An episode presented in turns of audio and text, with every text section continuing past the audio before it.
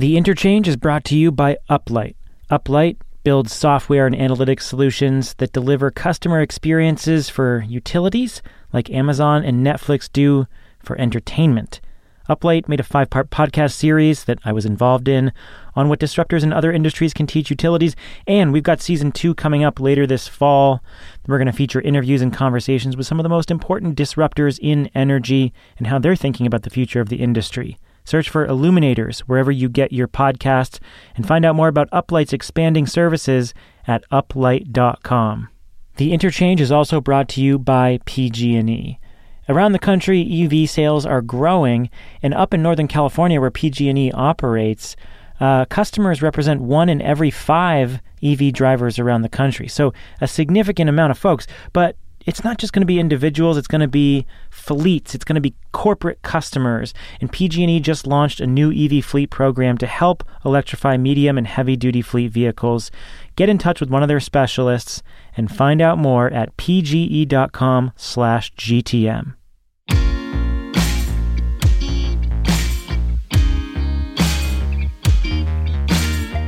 This is the Interchange Conversations on the Future of Energy from Greentech Media. I'm Stephen Lacey in Boston. I'm a contributing editor at GTM. With me, as always, is my co host, Shayle Khan. He's a managing director at Energy Impact Partners. A good day to you, sir. Good day to you, Stephen. A few episodes ago, we talked about a topic of growing concern financial risks to merchant wind and solar projects that are increasingly selling electrons on the open market. And that got a lot of our listeners commenting and asking for a conversation about another financial risk stranded assets for fossil fuels. More specifically, natural gas. Coal is already in trouble, but what about gas power plants, which are still being built at incredible volumes? Wind and solar face their own risks in a future with super cheap electricity during sunny and windy days, but natural gas plants may also face some pretty severe risks too down the road, thanks to all that cheap renewable energy. The question is um, how acute are those risks and when will they materialize? The Rocky Mountain Institute set out to answer that question in two reports on the economics of gas generation and one on gas pipelines. And our guest, Mark Dyson, is one of the co authors of the analysis. He's a principal of the electricity practice at RMI. He joins us from a studio in Boulder, Colorado. Mark, hello. Hello, great to be here. Thanks for being here. So, we're going to try to figure out today just how much the people who invest in natural gas plants and natural gas infrastructure should be worrying, or whether they should be worrying at all. So, Shayle, before we get into Mark's research, I want to kind of peer back in time a bit, a few years. When you were still leading the analyst team at GTM Research, Wood Mackenzie, you guys started exploring this question, mostly pertaining to batteries and peaker plants. What question were you asking and what did you find? Well, we were asking a much more specific question, which was so this is, um, I don't know, three, four years ago, something like that. So, you know, we were starting to see batteries deployed in the electricity market, but they were being deployed for pretty specific purposes, often at the commercial and industrial level for demand charge management for customers, or to the extent that they were being deployed at the utility scale level, it was largely to provide things like ancillary services in the mid Atlantic. But you could sort of see the trajectory that batteries were getting cheaper cheaper and cheaper. And if you looked out toward the sources of value in the electricity sector, um, you know, a big portion of it is generation, and generation historically has been split up into, broadly speaking, three types of assets. You have your baseload assets, your shoulder assets that are sort of ramping up and down every day, and then these peaking assets, which have tended to be natural gas most recently, um, but they operate infrequently just at peaking times.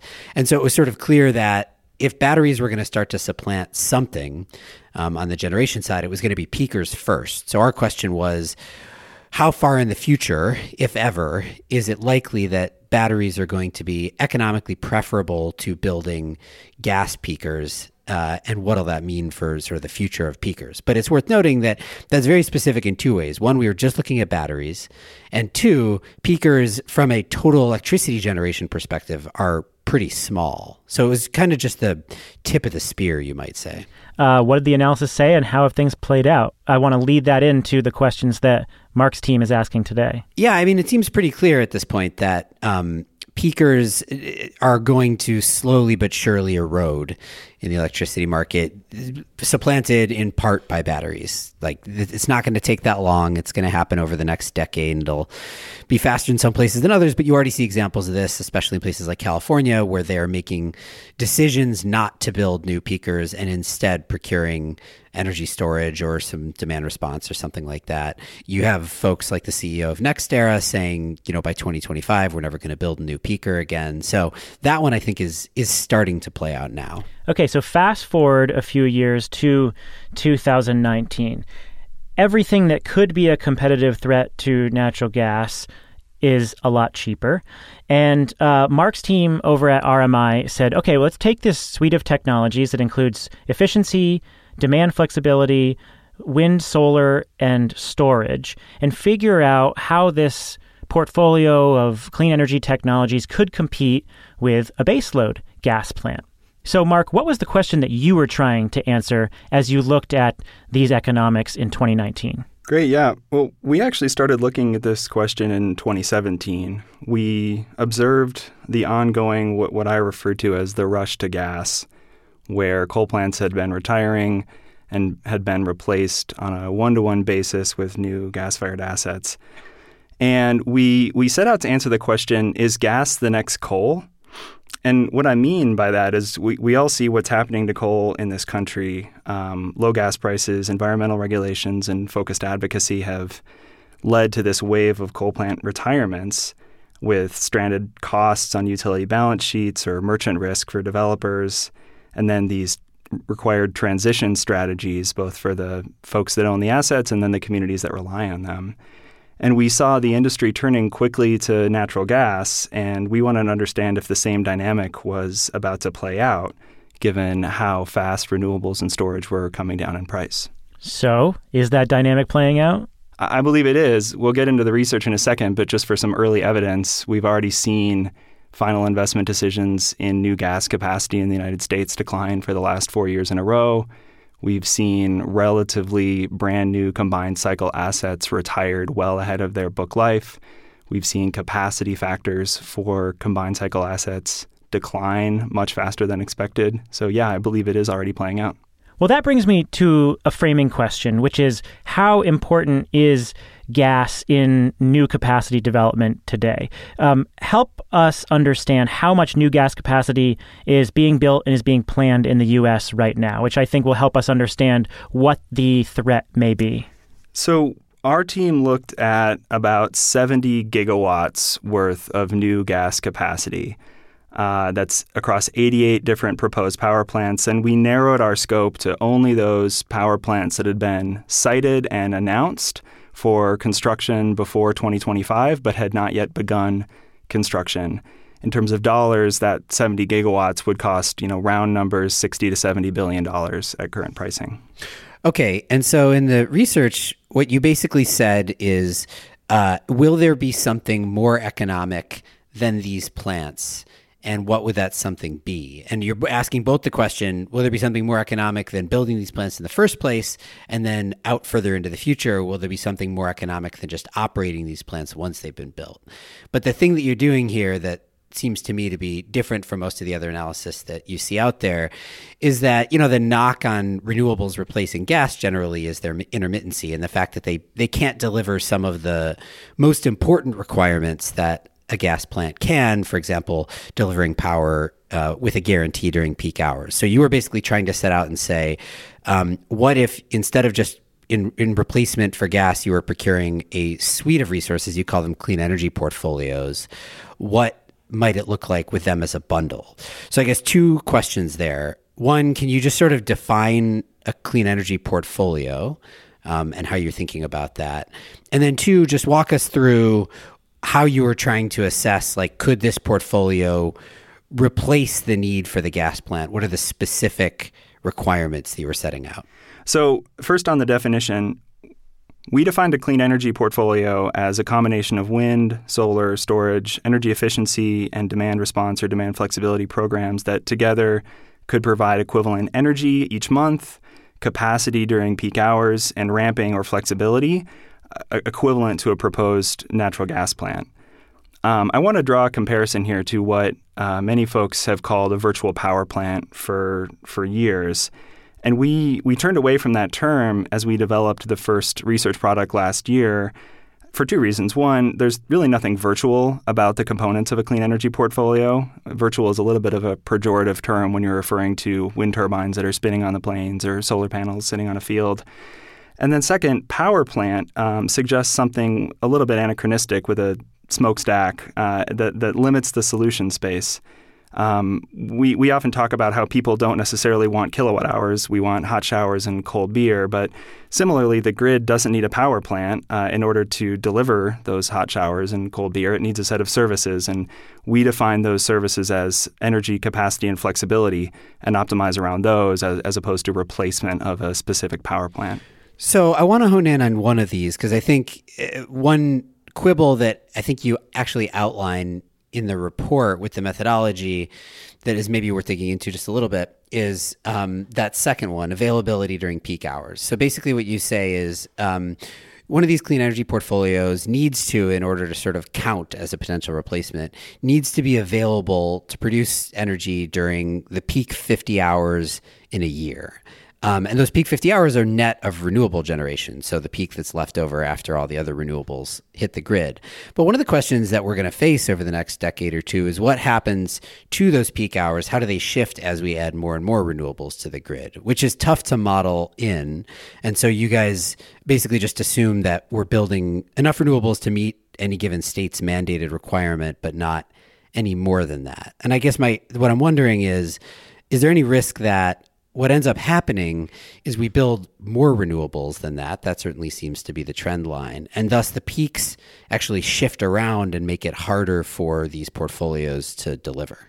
That's a great question and something we're really aware of. And it's why we make sure to state our implications as they relate to near term investment decisions. Um, if an investor or a utility is setting out to build a new gas plant that's going to enter service in the early 2020s, for the first few years, maybe 10 years of that asset's lifetime, it's going to be operating basically like assets operate today, plus some renewables. So we model that specifically, and we model how clean energy portfolios could compete in that, what I'll call near to midterm environment. What we don't do is model a 2040 future where wind and solar dominate energy production and gas plants have a significantly different role to play in balancing the grid. Okay, so let, let's assume that um, that those assumptions work in the sense that if you had a clean energy portfolio, we're able to deliver the things that you're saying it would have to be able to deliver, then it could be a one for one replacement for a gas plant. Um, why don't you run through kind of the high level conclusions that you found, sort of how how at threat are these proposed gas assets? Uh, and then I think we could dig into specifically like how would this actually play out and what are the resources that would be required and so on. So, so what we did uh, is looked at each of the 88 proposed new gas-fired power plants, and for each of the utility territories and states that those projects would be located in, we looked at the specific resources available in terms of wind, solar, demand-side management, and optimized a clean energy portfolio we found that 90% of those clean energy portfolios equivalent to those proposed gas plants were actually cheaper on a net present value basis while providing those same equivalent grid services. In addition, we found that if those gas plants were built anyways, about 90% of them would be uneconomic to continue operating by 2035 because of the expected cost declines in wind, solar, and storage that would allow a clean energy portfolio built in 2035 to undercut just the go forward operating costs of an existing gas plant. So let's spend another minute on that just to make sure that we're clear. So the first part of what you said is that you think rather than building one of these gas plants, you could optimize a clean energy portfolio and replace it at lower cost in 90% of cases today or in the year in which these plants are supposed to be built. But then the second thing that you're saying is the stranded asset one, which is you're saying by 2035, the vast majority of these plants will become un- uneconomic to continue operating uh, relative to the cost of this suite of other resources. And I guess one question is um, I don't know how deep you are in the sort of economics of gas plants, but so say 2035, so that's going to be roughly after a 15 year life, or maybe a 12 to 15 year life, depending on when these projects are getting built. Uh, what does that mean for the economics of the projects? What kind of life are they assuming? How much of the economics come in the latter half of that life? Like, what does this mean for for those actual assets if it were to play out? Our understanding is that most proposed gas plants have an assumed 30 year life, with some utilities and developers uh, looking more at a 20 year life. In either case, 15 years is ahead of that uh, planned period of cost recovery. Um, okay, so I'm listening to that, right? And uh, I'm going to quibble with something, Shayle. Listeners don't know this, but before I started reading my opening notes, I had pretty strong language about the coming threat to natural gas plants. And at his at Shayle's suggestion, I moderated that language a little bit to, you know, raise questions about what that threat is. Um, and, and I agree that um, there are a lot of unknowns on um, how these investments play out. But I, I look at these numbers, I hear what Mark is saying, and I'm saying, well, that sounds like a pretty acute risk to me. Why would I want to build a bunch of new natural gas plants now? So, why isn't this an acute risk, Shayle? Well, I guess I'd frame it as um, I'm not sure whether it's an acute risk or not. And the main reason to me is um, the sort of difference between theoretical and practical reality in the energy market. So, an ex- another example that I think is is sort of a similar one in this sector would be things like non-wires alternatives, where there was a, a you know a lot of conversation a few years ago where we started to say, um, look, there's all these upgrades to the grid that are being made all the time at the transmission and primarily at the distribution level. And we can run a bunch of numbers and say, actually, it would be more economic rather than doing this upgrade. We could install a bunch of stuff behind the meter um, and control it. And instead, and it would be a lot cheaper, uh, and you would negate or delay the need for the upgrade, right?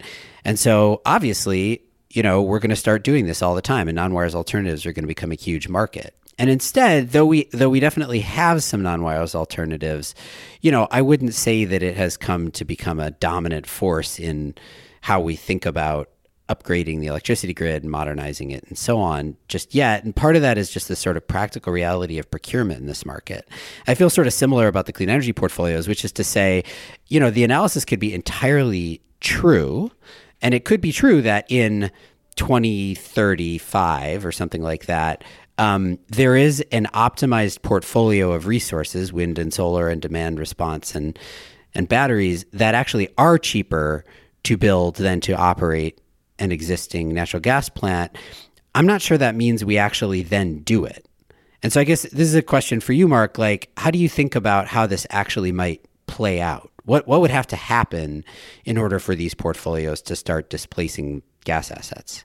Especially given sorry to add one more thing but especially given that sort of the, the mechanism of procurement today doesn't really incorporate for example the demand side in particular. And and as i read the analysis the demand side is absolutely the linchpin.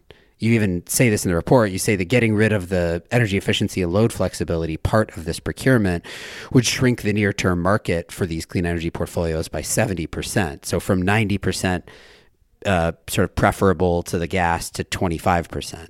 So that's a huge difference that totally relies on like some change in the way that we procure. Right. So my first answer, Shayle, is don't take our word for it. In, the paper, we spent some time and, and we did a lot of research on what utilities and developers are actually doing here. And I think some of the leading examples from across the country, even in the past 12 months, illustrate the trend that, that we wanted to highlight with this paper. So I'll, I'll give just a few examples. Uh, Xcel Energy Colorado and its Colorado Energy Plan uh, announced plans to retire two coal plants, procure a bunch of wind and solar and batteries. Uh, part of that uh, agreement was actually significant demand side management uh, investment as well. And they are building no new gas as part of that portfolio. Uh, similar in Michigan with Consumers Energy Integrated Resource Plan from last year uh, retire most coal by 2030, all by 2040, significant investment in wind and solar, significant reliance on demand flexibility to manage peaks, and no new gas. Same story in northern Indiana with NIPSCO. Uh, so, so again, don't take our word for it. This is a trend that we see building, and utilities who are using all source procurement to do their uh, planning are are proving that this is possible. And I agree with your assessment there, Shayle. There are all these other unknowns out in the market and in regulation that could slow down this clean energy portfolio development and change the change the game for natural gas plants. With that said, though, there are a bunch of recommendations in this report for utilities and regulators, many of which, if implemented, would help uh, power providers find the least cost resources and promote this wider portfolio of clean solutions that could compete with natural gas. One of the big ones is for utilities, for vertically integrated utilities, put together technology neutral procurements. Can you talk about some of the most important recommendations that you're making in this report? Yeah, in the vertically integrated world, it's definitely the all source technology agnostic request for proposals, um, coupled with, in many cases, some change to the incentive and earnings mechanism for vertically integrated utilities such that they're not disincentivized from wanting to own and operate their own infrastructure. Uh, those two things w- together, which we're already seeing play out in a number of states, uh, can unlock this market for vertically integrated utilities. I think one of the things that's interesting about those examples that you gave with NIPSCO and consumers and Xcel is, uh, you know, they're not procuring, as I understand it, they're not procuring one of these portfolios sort of all at once? Because I think one of the challenges would be, you know, if you were trying to just do a one for one procurement, you said, okay, you know, I could, I could uh, procure energy from this gas plant. I could build this gas plant. Instead, I need a suite of resources that deliver me the exact same things. Then you'd be relying on a single developer or aggregator to pull together the entire clean energy portfolio, which is tough, right? Because you're you're trying to combine some utility scale generation assets and storage, but then also a bunch of stuff behind the meter with customers. And there are very few companies who could actually like pull that kind of portfolio together on their own. But if you could split that out into separate procurements for here's the load flexibility I need, here's the wind and solar generation that I need, and maybe you know you attach the battery to that or don't, then it strikes me as a much more feasible procurement. So when you talk about these all source procurements, are you imagining splitting out the different resource types or the different requirements? Or are you imagining somebody um, on the developer side, like bundling everything into a single portfolio and then the utility procuring that? Uh, we see both playing out, and there are advantages to, to both. Um, so, on the example of a single developer offering something in, there there's a trend in the space towards hybrid resources that are in many cases, coupled wind, solar, and battery projects um, with a single point of connection to the grid that can be cost effectively optimized to deliver uh, a set of services that a utility might procure. So that's kind of one end of the spectrum. On the other end is what, um, for example, Glendale Water and Power did this year with its clean energy RFP and its integrated resource plan, where they uh, solicited bids from any kind of technology and then did an internal optimization to see which combination of those bid in resources was least cost while providing the reliability that they needed at a system level. So I, I see those as kind of two different uh, ends of the spectrum, and, and it's not clear which one is going to dominate or, or win. I think it probably depends on where you are. And then let's talk about non vertically integrated markets. So, in deregulated markets where you don't have sort of central source of procurement necessarily, and you have separate market depending on the market, you have an energy only market like in Texas, or you have energy and capacity and ancillary services, say you're in PJM or something like that. How does this play out in those kinds of markets? I think what it will take in uh, restructured markets is an evolution of participation and uh, revenue models for participating resources. So, for example, in PJM, the the discussion now is around the 10-hour uh, discharge capacity requirement for batteries participating in the market there. Um, what you know compare and contrast that to some of the large battery procurements we've seen in vertically integrated territories where they're finding reliability value from batteries with lower just discharge durations. So I think that's an example of one market rule in one market, but I think it's generalizable where uh, as we get more familiarity with the ways in which these resources can contribute reliability services, those rules might evolve to better match the capabilities of uh, these technologies that are quickly becoming cost effective. Another example is aggregation rules for behind the meter resources or distributed resources. PJM already has this for uh, providing ancillary services like regulation. As more and more uh, resources that can provide capacity and energy onto the system and be recognized by the market come in, those participation rules will, will inevitably evolve to allow more seamless participation and revenue for those resources. We're brought to you by Uplight a utility software and analytics leader that you once knew as Tendril and Simple Energy. In fact, this is a regular super group of companies. It's Tendril, Simple Energy, FirstFuel, Energy Savvy, and EME all blended together. They became Uplight, and they are bigger and better than ever before. They have also produced a five part podcast series on how we can learn from disruptive change in other industries and apply it to utilities. I had a role in that podcast. It's called Illuminators, and season two is coming up. It's going to feature deep interviews with some leading voices in energy. Go check out Illuminators anywhere you get your podcasts. We're also brought to you by PG&E. Now is the time to begin electrifying your medium and heavy duty fleet. What are you waiting for? It is now cost effective to do this, and with PG&E's help, you can do it quickly. They've got limited time incentives, they have the infrastructure know how, and they are here to help. They are going to give you the financial support, the logistical support, and the construction support. So get in touch with one of PG&E's EV specialists to learn how you can go electric, lower your total cost of ownership, and drive change head on over to pge.com slash GTM. What about the people with money who are funding these plants, funding pipeline infrastructure? Um, how are they thinking about this issue currently? And as you look at these numbers and potential competitive threats, do you feel like uh, they have concern that's commensurate with what you think the economic challenge is? Some of them do. And who are the ones that do? uh, well, so I'll, I'll, I'll, give you an example from the integrated utility world. The the CEO of Consumers Energy is on the record in announcing her company's IRP last year, citing the stranded asset risk of building a one billion dollar combined cycle gas plant, and, and specifically turning away from that decision and prioritizing a more measured investment in renewables and storage and demand side management that would present less risk for her customers. Um, so as I said, some some investors in vertically integrated utilities are are cottoning onto this risk. In the restructured markets, I, I think this has yet to uh, gain salience. Right, I think we see a lot of the proposed gas capacity that we studied in our reports uh, announced for construction in PJM and, and ERCOT. And our our conclusions are pretty clear. Investment in those plants in the next five years is a bet against any one of three things happening. Uh, continued cost declines in renewables and storage that are maybe a bit faster than the middle of the road estimates we've used would accelerate the stranded asset timeline. Any price or cap on carbon would do the same by increasing the cost of operating that gas plant. And then this idea of reforming and evolving the market participation rules.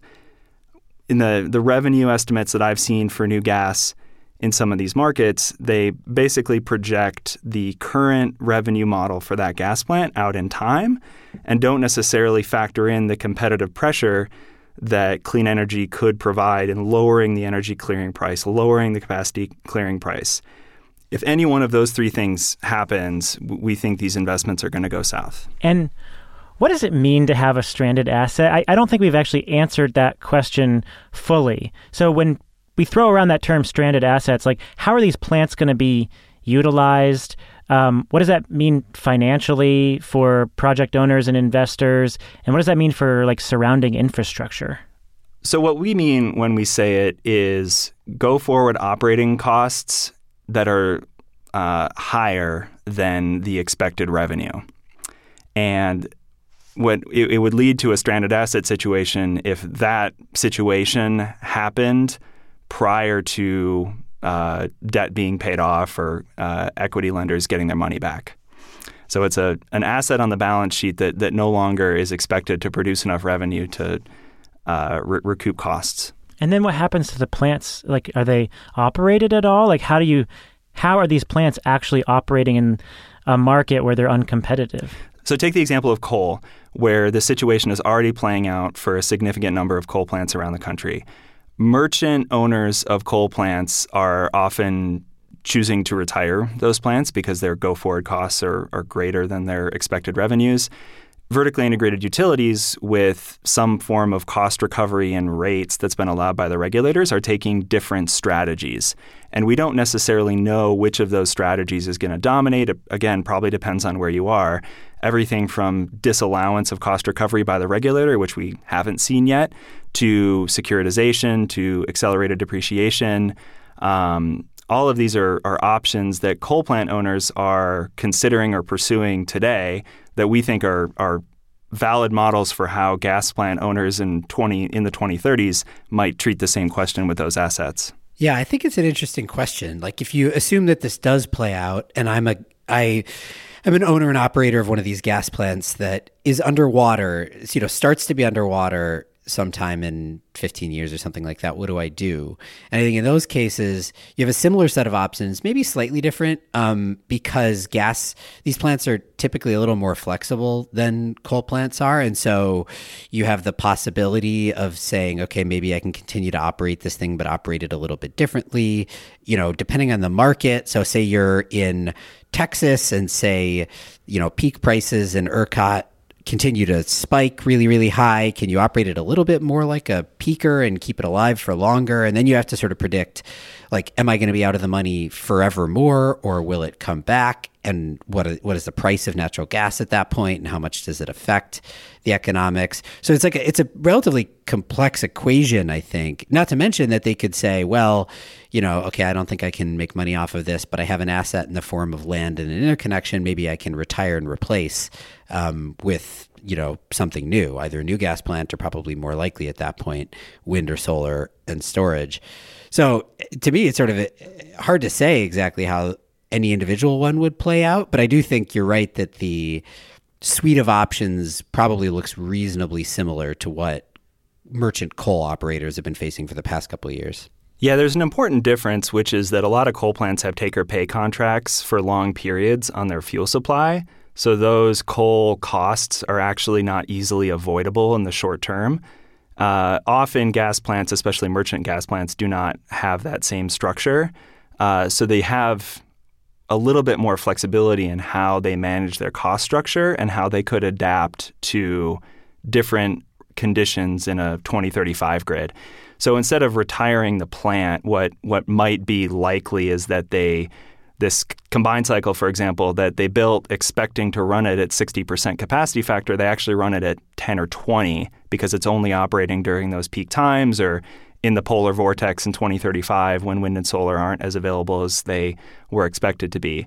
The, the question that is unresolved and probably unresolvable is does that use case for a gas plant produce enough revenue to justify that project's investment today? And I think we would argue that that's a big risk that investors are taking by choosing to prioritize these projects is they don't know how much money they can earn running the plant at significantly lower capacity factors 15 years from now compared to their projections today. Okay, so both of you took issue with my framing in some way. I sent some notes around trying to establish the bounds of this conversation, and I, I said, uh, I think one of my, my headlines was, "Is the natural gas bridge crumbling. Natural gas, of course, has long been called the bridge to the clean energy future. And the question is uh, is that bridge coming down? And I think, Mark, you took issue with that framing. Um, I would say it's narrower than we thought it was, a lot narrower. what think, do you mean? The bridge is narrower? Exactly. The bridge is narrower. Uh, we we've seen what, what I call the, the coal to gas swap in this country. I mentioned it earlier. Utilities and investors in deregulated markets have been swapping out retiring coal capacity with new gas capacity basically at a one to one ratio for the last 10 years. That, that's a nice wide bridge that they were expecting, that they could continue walk across and make money on these new assets that would replace coal plants one for one. What we're seeing as we look both today at the near term investment decisions, that, that bridge is, you know, I'll, I'll go back to our results, about 90% narrower in the next five years than we, we think investors are planning on.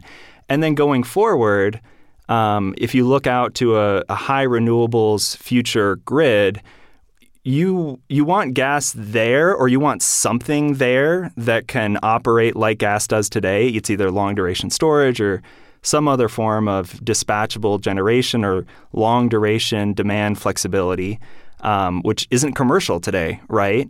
Uh, but you don't want uh, you don't want it to operate all the time. You, you want to take advantage of as many cheap uh, kilowatt hours from wind and solar projects as you can. And so the role of natural gas is relegated to a balancing resource at much lower capacity factors and under current schemes, much lower revenues uh, than is currently being planned. So that's why I argue that the bridge is narrower. So as you set forth to ask these questions and write this report, when you came to the end, you crunched the numbers, you wrote the report. Did you find any conclusions that surprised you? Yeah, one of the biggest surprises was the differences in competitiveness uh, between combined cycle generation versus peaking generation uh, compared to clean energy portfolios.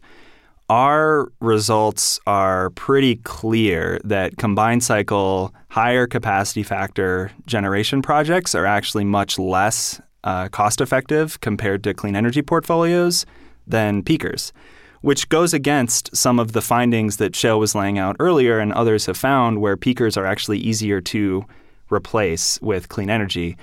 And um, we went round and round on this and, and talked to a lot of different folks who had studied this issue before.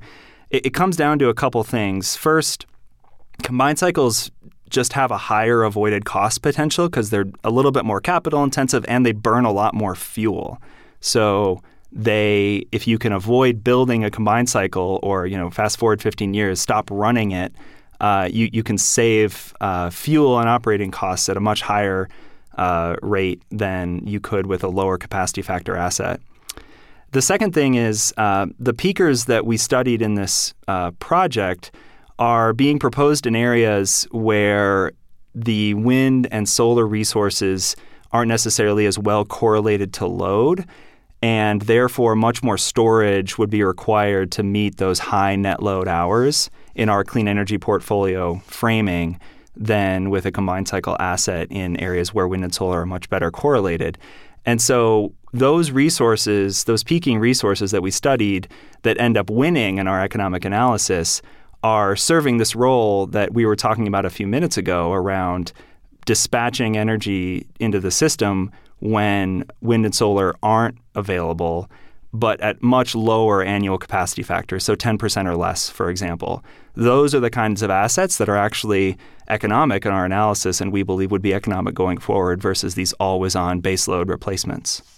Yeah, I think I think that's probably right. And I think that was a nuance that when we were first looking at this, we probably missed out on, which is the way that I've started to think about the future of peakers is like, you know, you're going to see peakers that had otherwise been planned being shelved earlier than you will see this sort of widespread for combined cycle plants. Like you'll, you'll start to see peakers getting displaced first, but it'll turn out that that's not a universal solution and that you're still actually going to need peakers in a bunch of places for all the reasons that you just described. So you'll see like an early wave of peaker replacement, but then peakers will turn out to be pretty resilient overall, where then it'll sort of shift over to combined cycle replacement.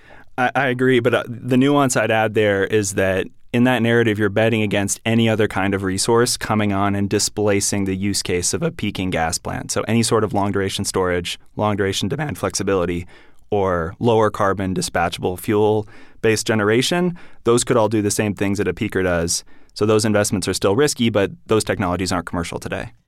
Mark Dyson, is a principal of the electricity practice at the Rocky Mountain Institute.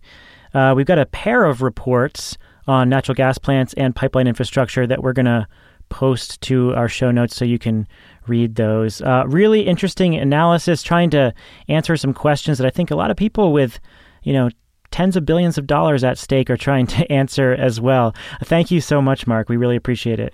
Thank you, Stephen. Thank you, Shayle.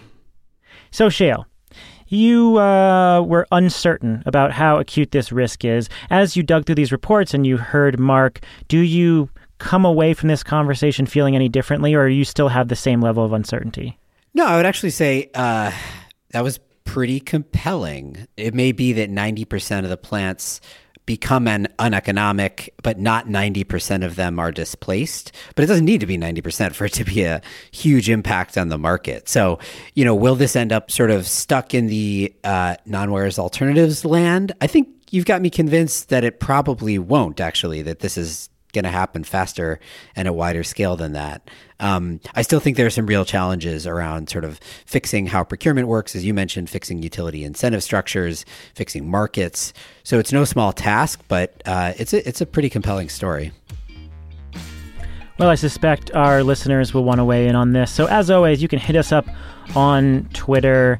Mark is there. Shayle and I are there. Interchange Show is there, and we love to get your feedback. So please send your uh, your praise, your backslapping, your criticism. Tell us what we got wrong. Um, we want to hear exactly what you think about this because it helps us.